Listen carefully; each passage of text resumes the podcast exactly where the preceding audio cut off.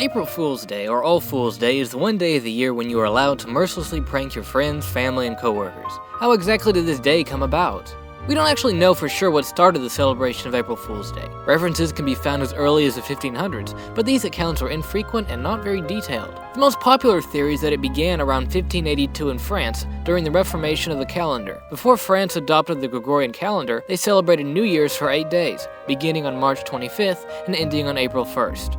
When they switched calendar systems, the eighth day moved from April 1st to January 1st. Because they didn't have internet, phones, social media, and a mail system, a lot of people didn't hear about this change until years later. Those that did not hear about the change continued to celebrate New Year's in April. Others refused to celebrate it out of rebellion. Those that had been informed of the change and adjusted their calendars began to make fun of these fools who were uninformed or rebellious. This harassment evolved into a tradition of playing pranks on the first day of April and then spread to other countries.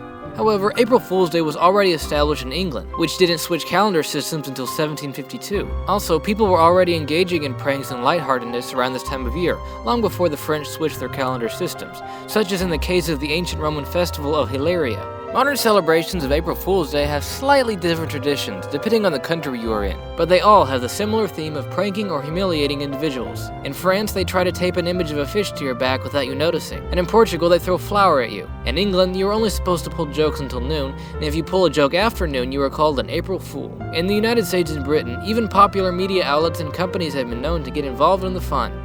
In 1996, Taco Bell announced that it had purchased the Liberty Bell from the city of Philadelphia and was going to rename it the Taco Liberty Bell. In 1992, NPR claimed that Richard Nixon would be running again for president. British publication The Guardian famously pranked the public in 1977 when they said that a semicolon shaped island in the Indian Ocean had been discovered. This hoax is credited for launching the trend of April Fool's Day pranks by British tabloids.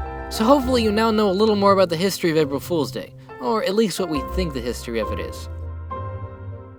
Now that we are at the end of this video, you might be wondering if all this information is accurate, seeing that it is a video about April Fool's Day. Yeah, it's accurate. But seriously, it's accurate. I, I wouldn't do that to you.